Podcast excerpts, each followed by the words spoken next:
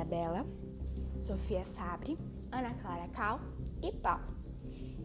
É, trabalho de Lippert, História. Meu querido diário. Querido diário, hoje estamos em 28 de julho de 2015. Meu nome é Mackenzie e eu tenho 16 anos. Moro em New Jersey e vou contar um pouco da minha história, que aconteceu uns dois anos atrás.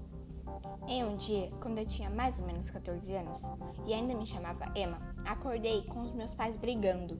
Não sabia o que fazer, eles estavam gritando muito. E eu tinha muito medo de um deles ir embora. Depois pararam de brigar e minha mãe começou a fazer tudo o que meu pai queria. Achei estranho. Quando meu pai saiu para trabalhar, minha mãe foi falar comigo e falou que meu pai estava muito bravo e que não era para falar com ele, pois ela iria resolver. Depois, minha mãe inquieta e pensativa.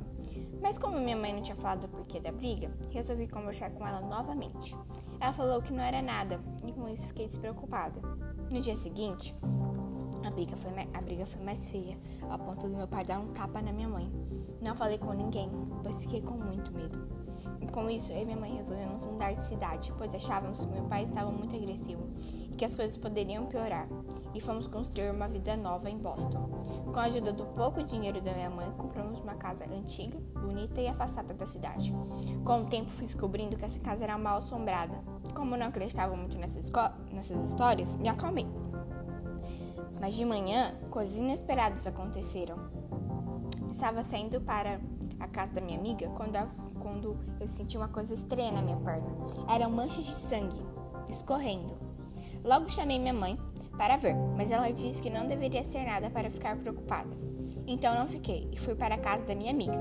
Quando voltei à noite, recebi a notícia que meu pai tinha morrido. E minha mãe, com ar de preocupação, falou para mim tomar cuidado. Quando já estava na hora de ir dormir, ouvi minha mãe pensando alto e falando que tinha certeza que meu pai não tinha morrido. Fiquei preocupada, mas fui dormir. Na madrugada, senti frio e percebi que estava sem meu cobertor. Então, fui procurar minha mãe e fiquei mais segura quando vi que ela estava bem. Na manhã seguinte, quando acordei, eu fui olhar o meu celular.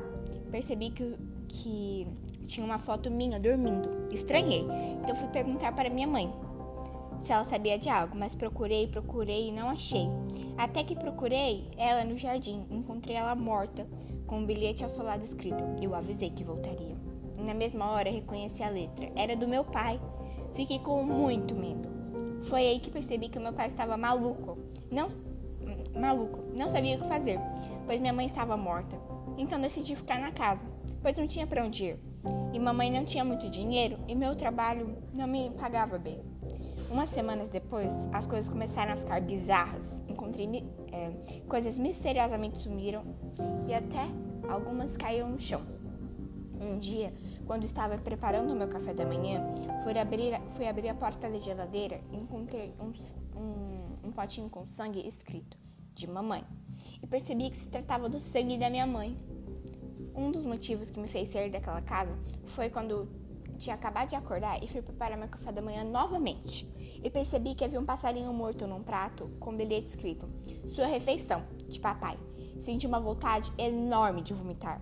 Então decidi mudar de cidade, pois sabia que meu pai queria me aterrorizar. Mas faltando quatro dias para ir embora, acordei com a campainha tocando. Quando abri, era meu pai. Ele disse que agora iria cuidar de mim, mas não sabia se ele iria me controlar. Mas sabia que ele iria me controlar, que nem fez com a minha mãe. Pois, por isso, planejei minha funga. Arrumei minhas malas e criei meu nome, criei meu novo nome. Arranjei minha identidade falsa e fui morar em New Jersey, onde moro até hoje com 16 anos. Uma vida boa, Porém, vivo com um pouco de medo e me escondendo do meu pai. Foi isso, meu querido diário.